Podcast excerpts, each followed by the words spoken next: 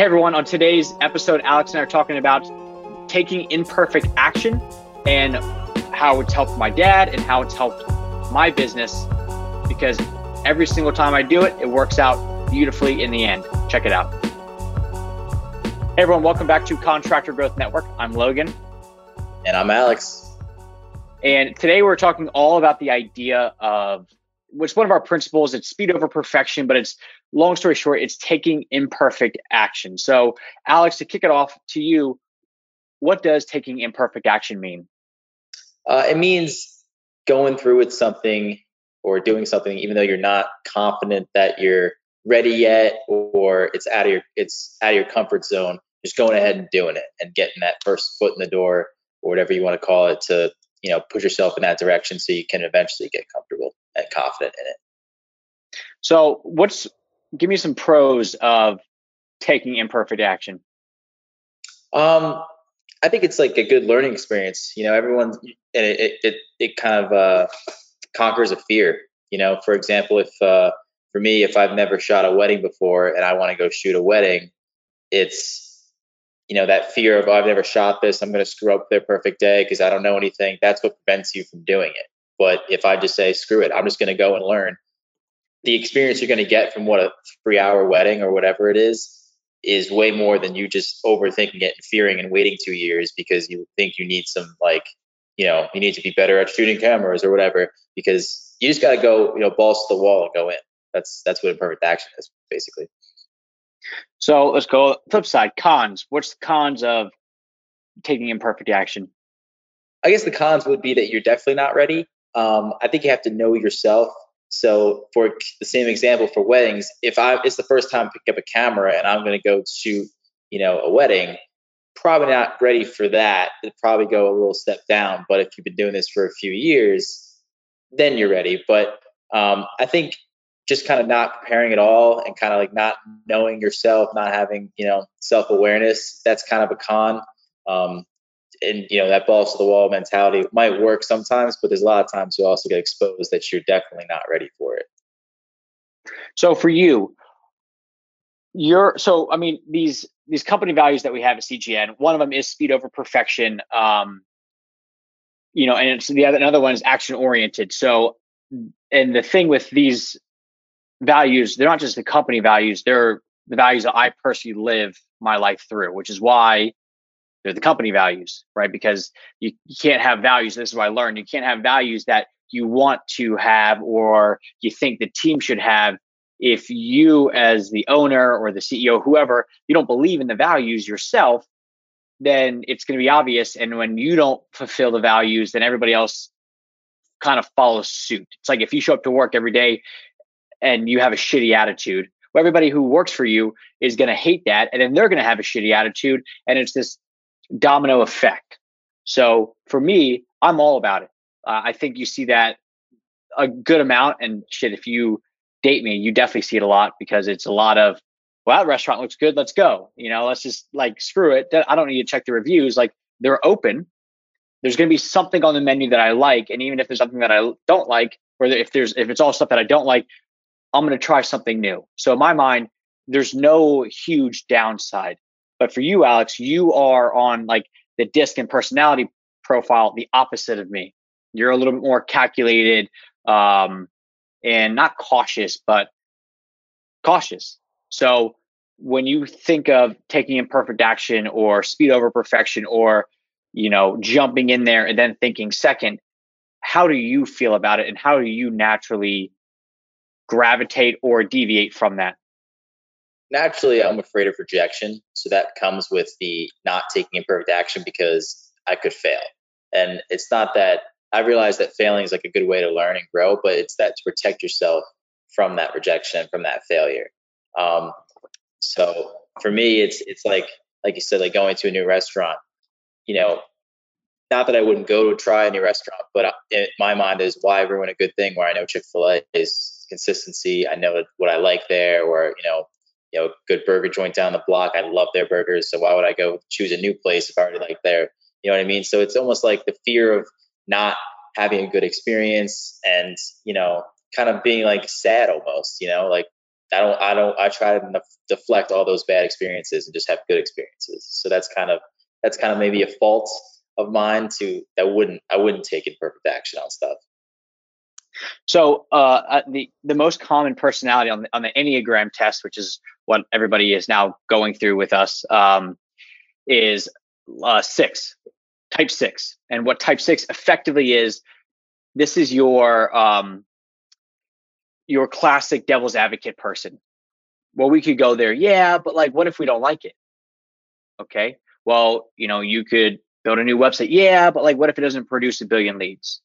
Well, you could do this. Yeah. But so it's, it's the idea of loss aversion is that uh, the most common trend or the most common personality trait in the U S is those that are, are very risk and loss averse because, you know, yes, you could put some money in the stock market. It could go way up, but you'd also lose that money, and not losing that money is better than potentially making multiple like iterations of that money.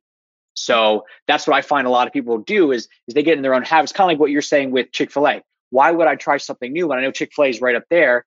And it's these contractors and business owners, I'll see a lot of them where they um, they do one of two things. Either one, you hit on at the beginning, they wait for the perfect time. Mm-hmm. This is, uh, I talked to one of my buddies, he's, he's fifteen years older than me. Um, and he was asking me like, when are you going to get engaged? And I was like, oh, I'm just waiting for the perfect time. And he was like, when is that?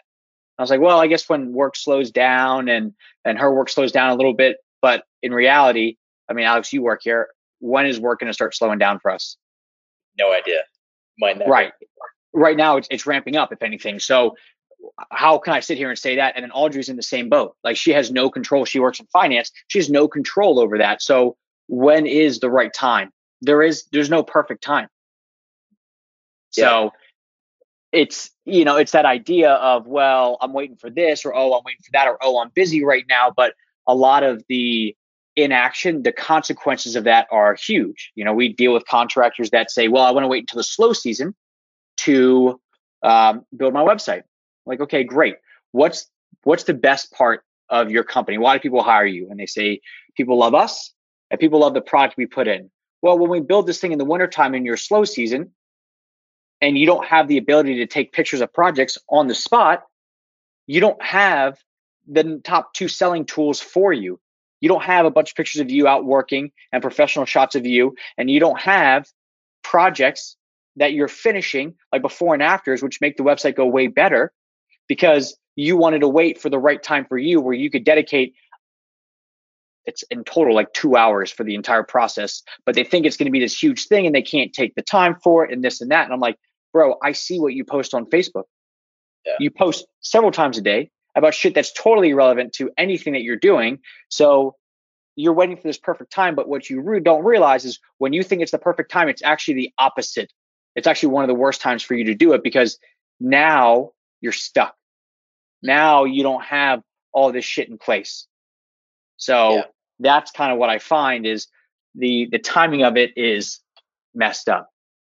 Yeah. And also, like, when you think it's that perfect time, as soon as one thing kind of goes off the tracks, you're already like, ah, this is stupid. I just shouldn't do it. It's not the right time then. And you convince yourself, you talk yourself out of it when, like, when instead of going just into something knowing, ah, you know, I might screw up along the way. There might be some hiccups.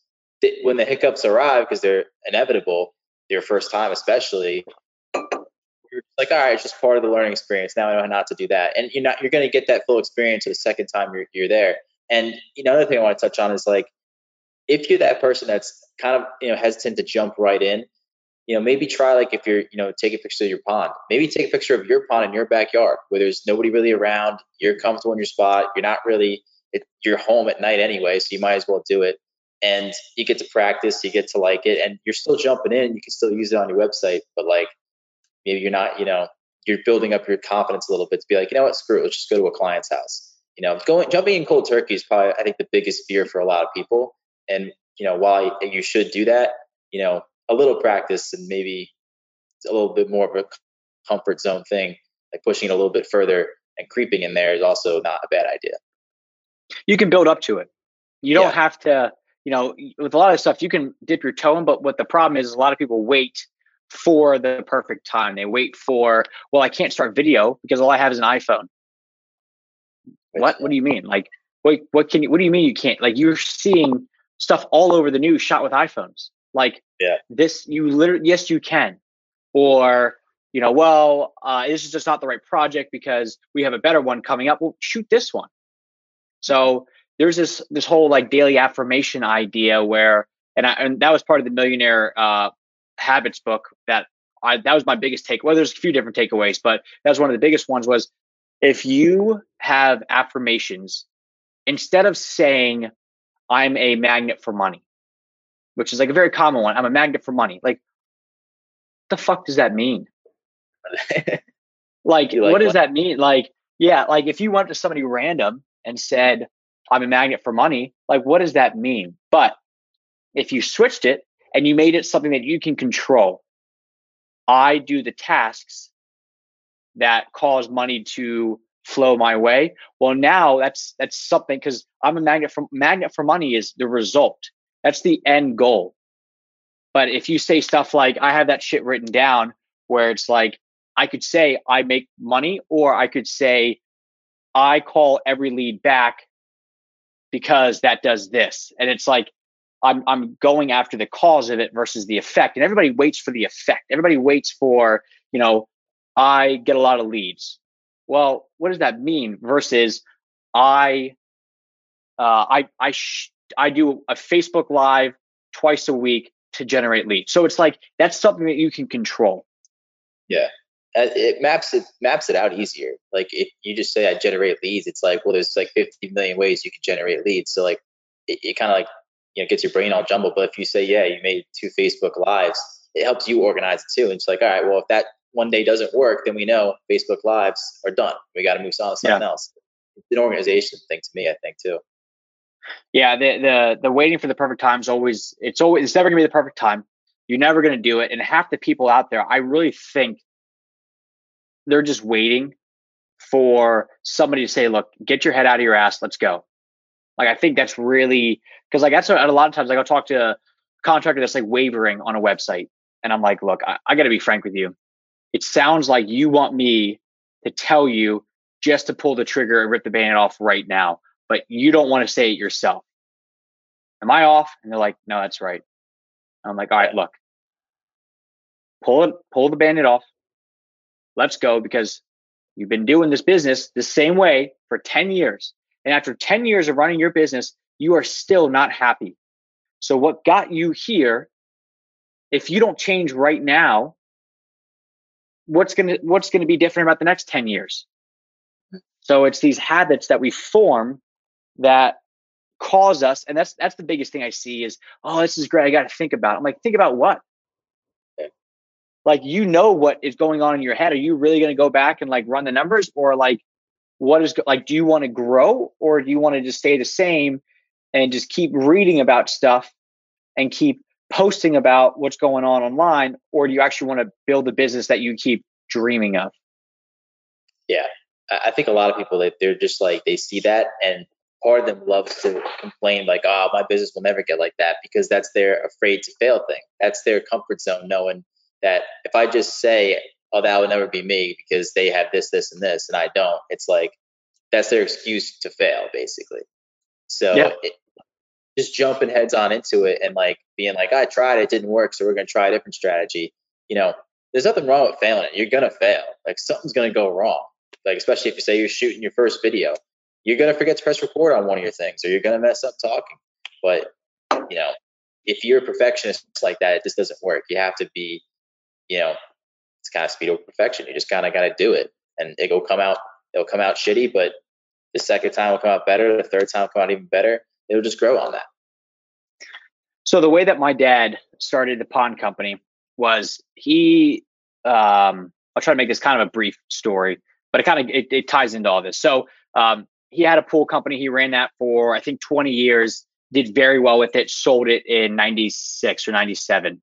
Um, and then in oh one, dot-com bubble happened. Uh, he lost seventy-five percent of his money in the stock market. So now he's got a family and four kids who are young. Um, I think my sister was like eleven at the time, as the oldest. He's got now get, go back and get a job. He can't be retired at, you know, thirty-six or thirty-seven or whatever he was, or thirty-nine, I think is what it was. Um, so he had to go back and get a job. So he, uh, one of his buddies who actually used to work for him in the pool business, uh, still worked for the same company, but did had like an offshoot department um, of building these backyard ponds. So the guy, Doug, said, Steve, why don't you come out here and do it and see if you like it? Well, he built his first pond and he built it um, and finished it on September twelfth, two thousand one. So he said it was, and if you are a pond builder out there, you know exactly what I'm talking about, is when you turn the waterfall on and you see the emotion that overcomes the person when they see the water running for the first time. It's like, It, it's life-changing. It's the most like calming, peaceful thing that you got. So he builds this pond, he he finishes it, and he's just sitting there having this fantastic conversation with he, and it's still, I asked him the other day, I said, who is your, who's your, who's the client that got the most emotional ever? And he said, it was the very first one. There was no planes in the sky. It was completely silent. We turned the waterfall on, and then uh, a cardinal flew in and just started sitting in the, uh, flapping around in the waterfall. And he was like, that is when I knew, because this connection that her and I had, that is when I knew this is what I needed to do. Well, fast forward, I think like a week or two, he'd only built one and he had somebody literally show him every single step.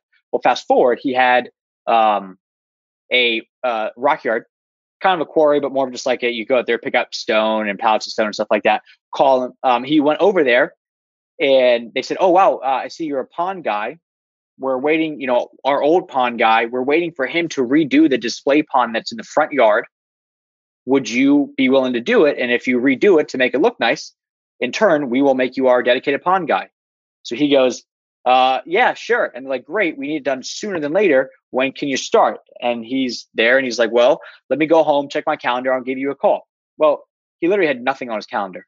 He knew he had nothing on his calendar, but he didn't want to see him like, well, I could start literally tomorrow. So he goes home and he said for a half an hour, he's just sitting there messing around around the house, doing nothing, just trying to make it seem like he's like reworking everything. So he calls him up and he says, all right, I, re- I reshuffled some stuff to get you in, um, but I can start on Monday. And they said, okay, great. Thank you very much. We'll see you Monday. So he agrees to come on on Monday.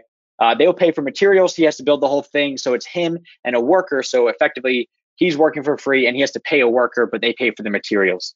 Well, when you start a pond or you build a pond, they give you a pond kit. It's like you got your your filter, like your waterfall, and then your skimmer, just like on a pool, it, it filters the water through. It's the whole mechanical system behind it. Well, when they deliver it to you, each one actually comes with a handbook that gives you twenty steps to building a pond. Now, mind you, he had no idea how to build a pond, yeah. But this company gave him this booklet that comes with it. So what he would do is he and his worker at the time, They would, he he would like go in his truck and he would look and open and, and he would pretend he's on his phone, taking a, a phone call. And then he would look and say, okay, step one is this. So he would pretend to hang the phone back up, walk back outside and go, all right, here's how step one works. And they would complete step one. And then he would go back and go back on his cell phone, quote unquote, and read step two and come back out and finish step two. So he literally had no idea how to build this. And the whole time he's got this instruction manual on how to do this and he's faking his way through it. And then when it's all said and done, the, he like turns it on, like having, and, and what happens with ponds is um, you have no idea if this stuff, especially in your first few, like you don't know how to like test it throughout it really.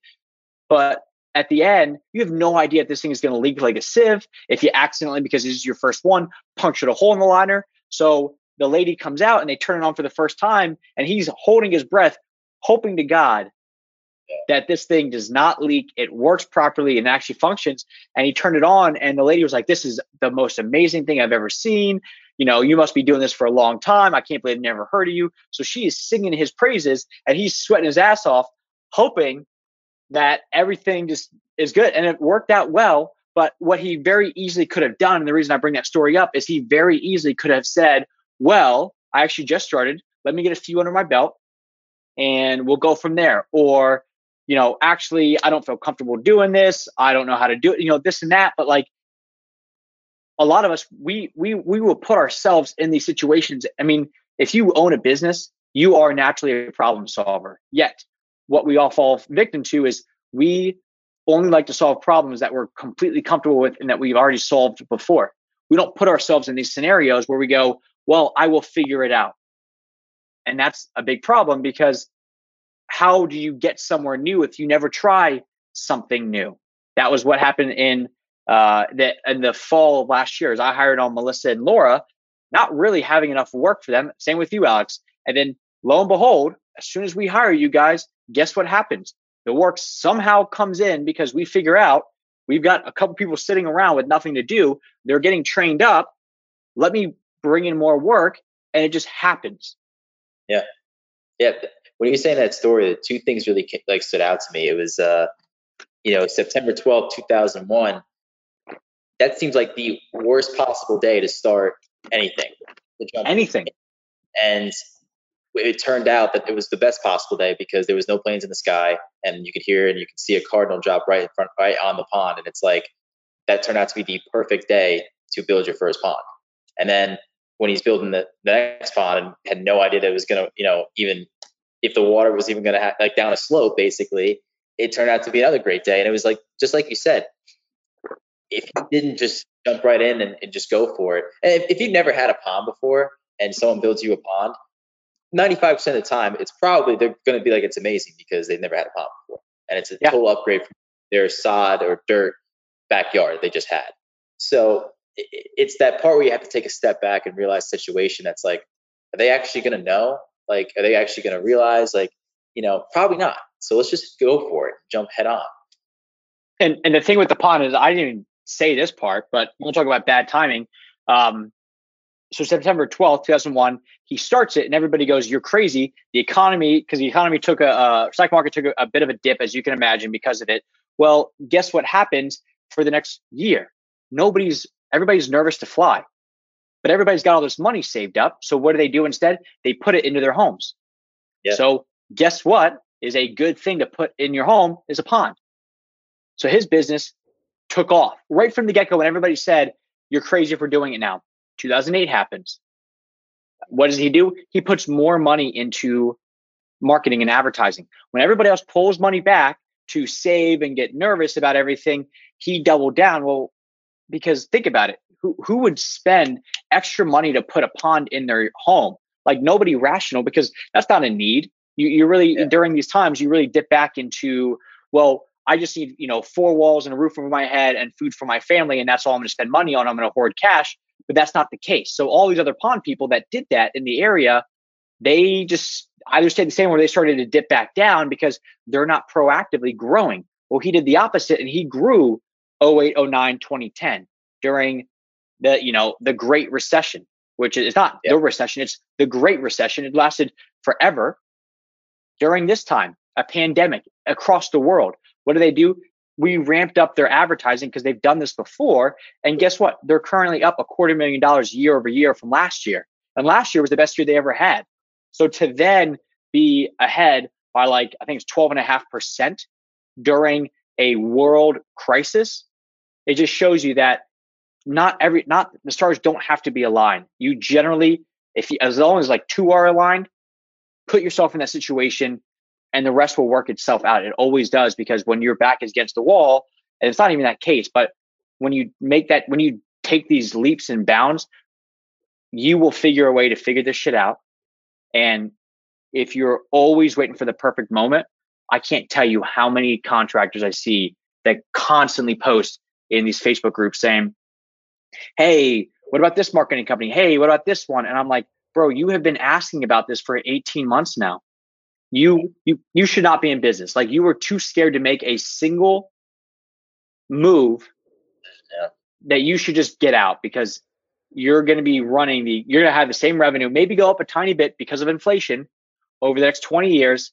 And that is not the way to go. Get out of the way. Stop taking P P P's money from the people that actually want to use it for the right stuff, and just go away. Yeah. I, I think a big characteristic you need when you when you talk about taking imperfect action is the ability to step back and decompress from what's going on. So like right now is a good time. Like not even technically in your business, but just in the world, there's a lot of stuff going on. So as a business owner, like, you know, put your dad, for example, like what he's done in the past two kind of similar situations as this is take a step back and realize I need to double down.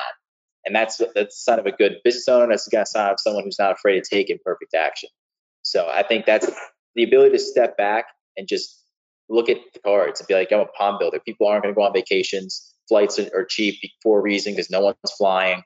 You know, I'm in a perfect spot because people are going to call me up because they want a pond. They're going to spend more time at home. They're going to remodel their house because where's this money going? Where's all that income going that they they don't have? Because they're going back to work now. So they're going to want to spend it eventually. It's that ability to just completely analyze the situation and take, you know, take yourself out of it is a huge characteristic of imperfect action. Yeah, I, I think this year I've spent so far about forty thousand dollars on uh, like programs and, and consulting and stuff like that. So yeah. forty thousand dollars and you're like, this is, that's like, you know, that's a lot of money, you know, halfway through the year. We're not that big of a company, but I believe so heavily in it because I've I've only ever bought into one program or one product or one this that I didn't I didn't get mo- like ten times more value out of it than I thought. And yeah. lo and behold, the biggest thing that you know one of the biggest things that we spent money into is a twenty-four thousand dollars program that was two months ago, and at this point, our revenue for the month will go up about thirty-five grand. Compared to where we were two months ago. And it's a lot. Uh, it, it's not directly because like one hundred percent because of that, but it's like, you know, it, it's aligning myself as a small fish in a big pond, me just putting myself out there and saying, screw it. Let's do it. Let's make it happen. And that's like how this shit works. Um, I mean, you got Rock, J D Rockefeller, uh, Standard Oil, like before Bezos, actually, I think still one, like the richest American in the world.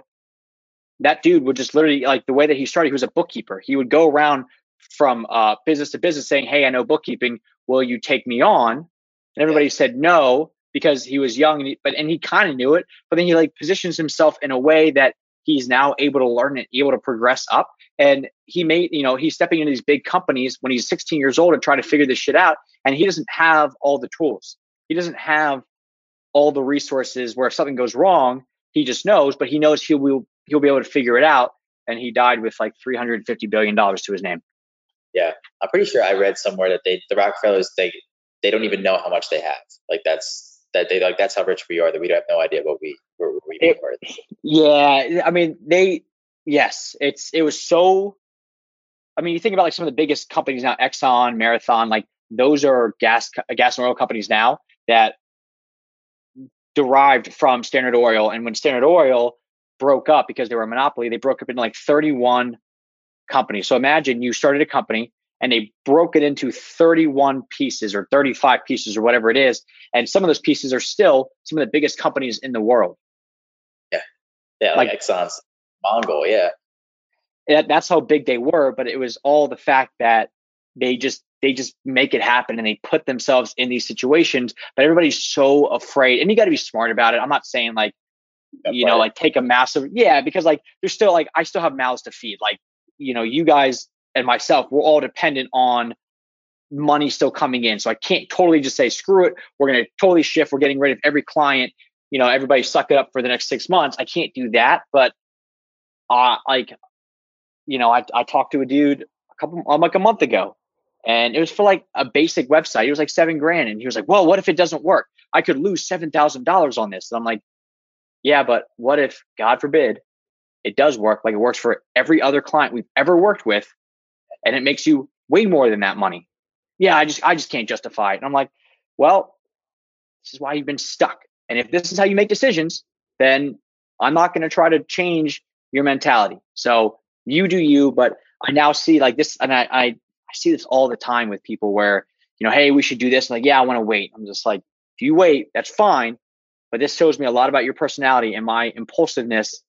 For as there's been a lot of times it's gotten me into trouble. It's also a lot of times it's put me into the right place at the right time to then springboard my business, myself, my social scene, whatever it is, just because I say yes to a lot more things. And that's something I've also heard is that when you're under a million dollars in business, You say, you need to say yes. Or, or the problem with getting to a million is you don't say yes enough.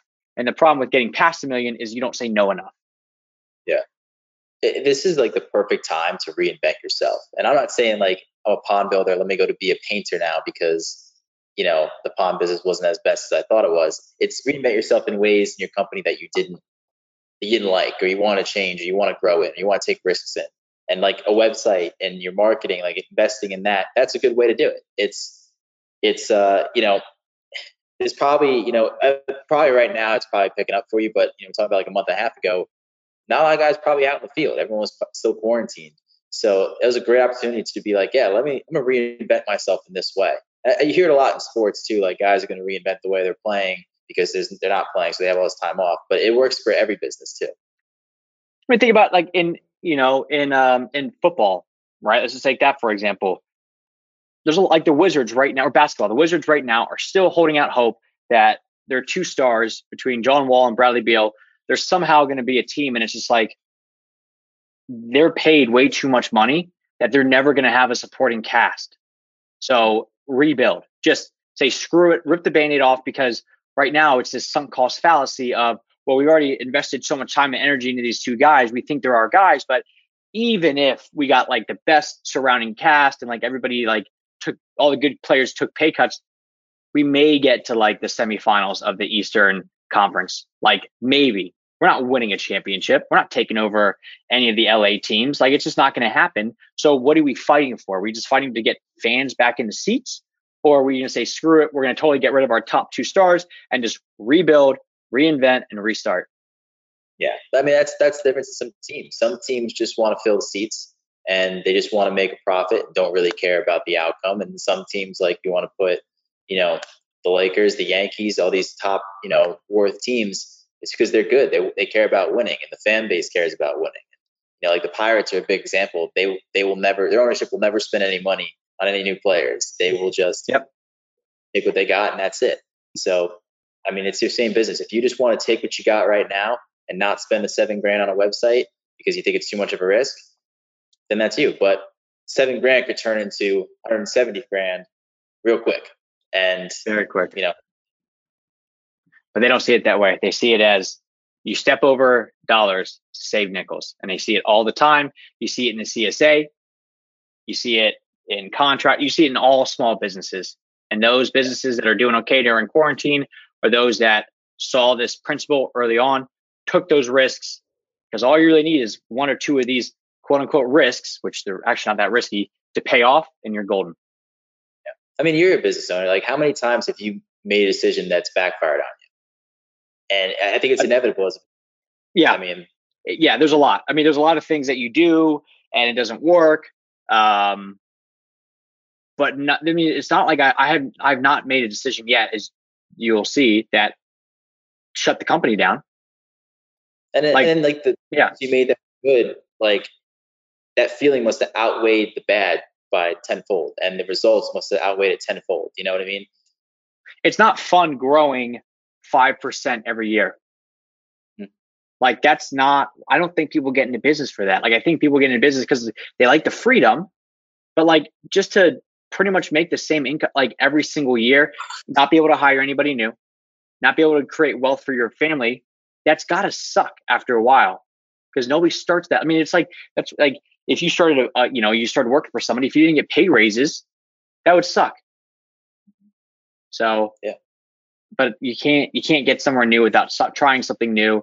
And there's very few times that you'll make a decision and it will totally backfire as big as it does, because literally like the enemy of progress is inaction. So I think that's yeah. why we're we're doing all right, is because we we just keep, it's not like we're sticking and moving. It's the fact that we're just, we're positioning ourselves in different ways. The stimulus update stuff on YouTube that we're doing, you know, we very easily could have just not done it. And we just said, screw it. We don't, you know, we're not experts in this field, but let's just start making YouTube videos on that. And last month, you know, YouTube paid us seventeen thousand dollars because we were just updating the people. Yeah, that's a great way of like reinventing ourselves. And like, yeah. it's not it's not a permanent like fix, but like for the time being, we reinvented our channel being like, let's just do stimulus updates every day. And look what it grew to, you know what I mean? So that was, that was a risk that could have been, oh, nothing, like didn't work. But look at the result. Like you said, we made seventeen grand on it. So it's like, and yeah, and now we can we can shift because we have the client base where it's not just, you know, contractors looking for marketing. Now we can talk more about, you know, being smart with money and finance and stuff, and that grows because that's more of a movement. So mm-hmm. contractors who are also smart about money and, and want to like find other ways to like help their people with four oh one k's and stuff like that, which is like the type of client that we want to interact more with because they're the ones that actually believe in running a legit business. They're going to find this channel, and now we're golden instead of just the people that want to come there and just learn quick hacks on how to get more viewers on a Facebook Live, because that's tactics. This is more of an overall strategy and foundation. So, and now we have the ability to pivot because we just said, screw it, we're going to start doing this. And, you know, we got quick cash, which is always nice. And on the flip side, now we have a following. We went from, you know, two months ago, we had three hundred fifty YouTube subscribers, and now we're knocking on twenty thousand. Yeah, so it's crazy. Just one decision, and that that's what can happen in one month. That was it. So we good? Yeah, I'm good. All right, everyone. Thank you very much. Do us a favor. Leave us a review. Like it, it the our podcast is starting to slow down a little bit, and part of it is I think people are driving less, but it also could be the fact that, you know, we're bringing on more guests, or maybe the topics that we are doing are, are sucking. I don't know. So do us a favor if you don't mind, leave a review because it really does help us out and let us know how we're doing, and lets everybody else know how we're doing as well. Thank you very much.